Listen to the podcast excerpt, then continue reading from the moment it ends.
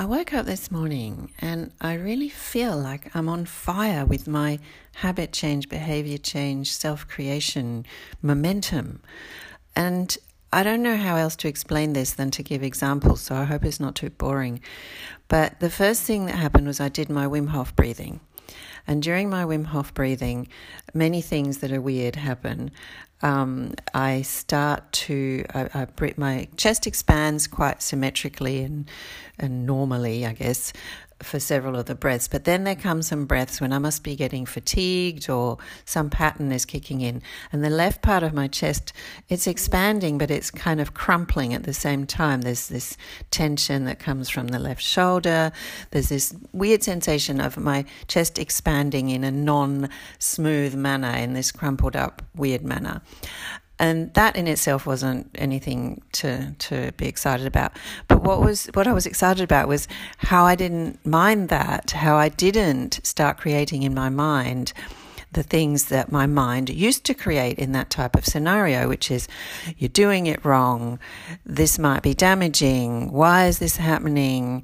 I need to find an expert, I need to find a book, I need to find a YouTube that will tell me how to do it properly. I shouldn't be doing it until I can do it correctly. It's a waste of time doing it incorrectly, or I might damage myself. I'll put it on pause and then I would do that. I would put it on pause, but never go back to it, or always feel slightly mixed feelinged about it and not fully do it. And I didn't do any of that. I just went, oh yeah, that weird things happen. It'll fix itself. And then at the end of the Wim Hof, I've felt this thing and I've been feeling it the whole time and I feel it even long before I discovered Wim Hof and all it is is my lower legs feel dead. they feel cold. They feel like the blood circulation has stopped and they feel slightly numb and tingly. And I've felt that at different times in my life when I've been lying down still. And I've never known what to do about it, and I've only half consciously perceived it.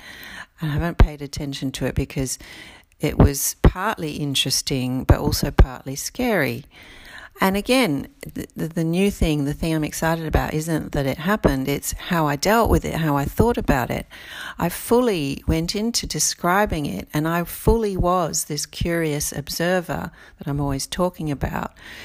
Um, and I didn't have, I won't say zero, I didn't have any at all, but I had a very small percentage of that part of me that thinks it's scary abnormal, that it makes me a freak, that it means I've got cancer and I'm going to die, that it means something terrible. That element of me, which is normally there, and I smother it and hide it and pretend it's not there, it actually wasn't there for real. And I feel extremely empowered by this because what it means to me is that the part of myself that is unconscious, the part of me that's more my reptilian brain, the part of me that wants to keep me alive, the part of me that's actually much more sensible and intelligent than my cognitive brain. And I'll rephrase that. It's not more sensitive and intelligent, but it's sensitive and intelligent in completely different ways. My cognitive brain is also sensitive and intelligent, and I need both.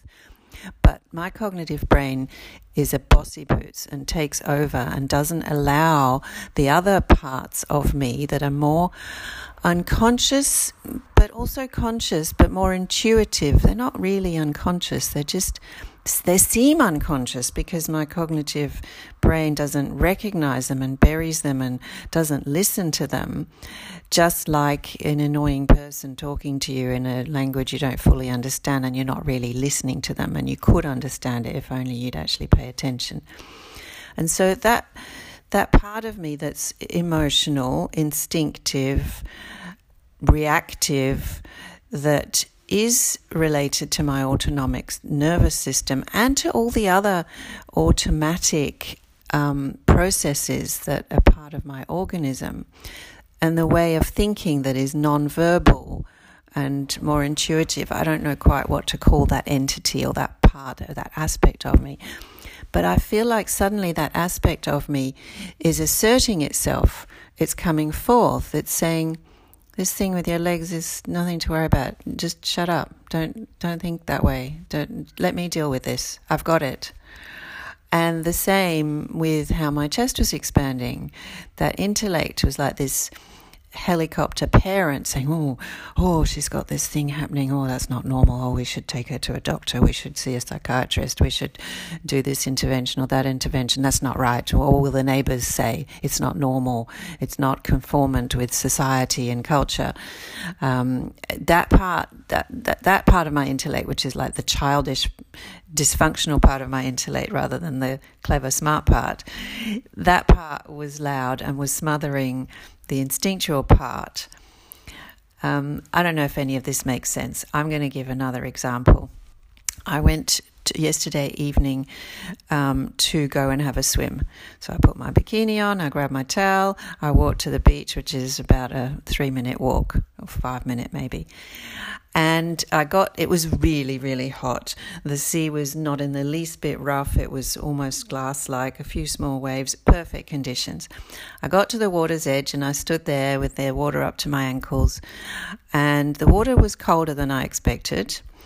And there was a little bit of a breeze. And as I stood there just admiring things and thinking about things, and secretly feeling a little bit scared and anxious about going into the cold water, but burying that, I started to feel a little bit chilly and a little bit like, oh, I don't know if I want to go in.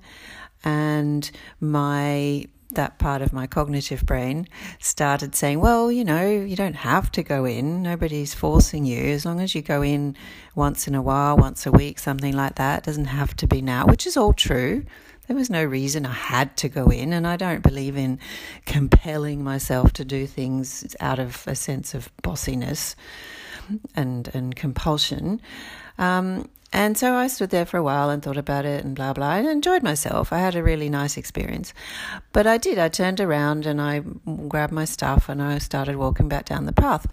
And I passed a lady who I often see with her son and she was walking her dog. And I said hi and she said, Oh, did you go in the water? And I said, No, I chickened out. And I kept walking and she kept walking. And it's a bushy section. And in that bushy section, there was no breeze whatsoever. And so it was fantastically hot. And I was really hot and I thought, I want to be in the water. Do I? And I had this little, I want to go, no, I don't. And I actually physically walked a few steps back towards the sea and then changed my mind and walked a few steps back towards home because it was getting late and it was kind of that if it gets much later than this, I wouldn't want to go anyway. Um, and I did that two or three times. But the thing that I, am excited about today is that on the final time, the, maybe the fourth or fifth time, when I walked back towards the sea and actually kept going, it wasn't because my mind had decided it was a good idea. It wasn't because I'd had that conversation about the pros and cons and should I go or shouldn't I go, and I had made a decision to go. It was something else. I gave myself a pause where my mind actually just stopped dealing with the problem, left it alone, and said, That's not my problem to deal with, that's somebody else's. And then my instinctual self just walked towards the sea.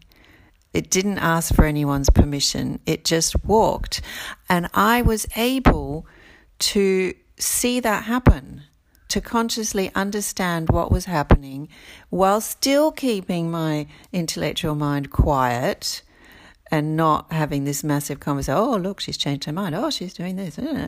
It's like these these stupid judgmental neighbors or gossipy type people live in my brain and comment on what I do in this petty little way. And I've been doing that well, I don't know if I've been doing it my whole life, but I've been doing it for a very, very, very long time and it interferes with everything. And it's like this annoying noise in the background. And what I'm excited about, I'm excited about the fact that I did go for a swim and it was absolutely wonderful. It was wonderful beyond words the coldness, the immersion, the freedom, the wildness of it. It didn't last long. It wasn't didn't need to last long. A couple of minutes. And I was so happy for the rest of the evening not because of my win, because I'd gone or because I'd overcome anything, but because of the experience of having swum, because that experience was a gift. It was a gift from the earth, from the world, from life, from the universe, from myself to myself. It was this precious treasure. And I was so happy that I'd done that. And I was so happy that this thing had happened where my gossipy, naggy little voice had just gone, Oh, I'm not needed here. I'll just be quiet and let the body take over, let the instinct take over. And that's what happened. I actually led myself to the experience that was good for me, the nourishing, life giving experience, without my, and I'm calling it my cognitive intellectual brain, but it's not even that because my well functioning, mature cognitive intellectual brain is a help to me. But it's this other, it's part of the cognitive, but it's like its dark side. It's the naggy, silly, petty minded, closed minded, small minded aspect of it was just quiet and silenced. And the part of me that wants to keep me alive, that wants me to thrive, that knows everything it has to do, that knows perfectly well how to go about it, but it just hasn't been listened to for so long, that part of me spoke up and took me into the ocean. And I'm so excited that that happened because this battle's been going on for years. And this this is really a habit. I'm talking about habits. This is a habit, but it's a meta habit. It's a habit that governs all other habits. And I've been thinking that it's, you know, it's about whether I go into the ocean or not, whether I do Wim Hof breathing or not, whether I have my MovNat routine, whether I eat this or that, whether I go to bed on time. And it is about all those things. But it's meta to that. It's also about how my mind works and how my, well, it's not even my mind, it's my whole self, how my mind, emotions, body, blood vessels, nerves, organs, cells, neurotransmitters, elect- piezoelectric currents, synapses, how all of those things interact and are one system. They're one system, and we describe that system in different parts the liver and the brain and the intellect and the emotions.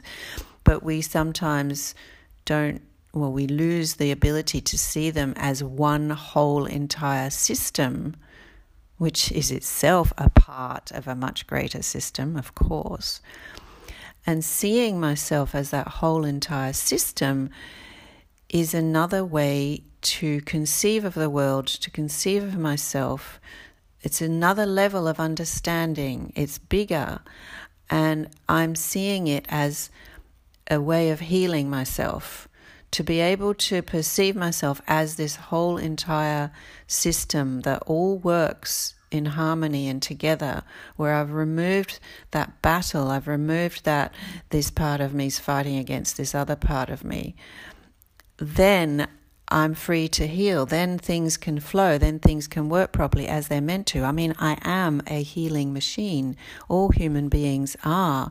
And it's just amazing how much power to heal that we have because when you actually look at what we do, at what the majority of us do for food and habits and how we live, it's a wonder that any of us are still alive and reproducing the amount of shit that gets eaten, the amount of EMF that we're exposed to, the amount of plastics, xenobiotics, toxins, heavy metals, stress, lack of community, lack of movement, improper sleep patterns, no circadian rhythm, no nature connection, etc., etc., etc. The amount of the things that we're doing wrong, the, the things that we're doing that are anti our evolution and anti our organism that are killing us.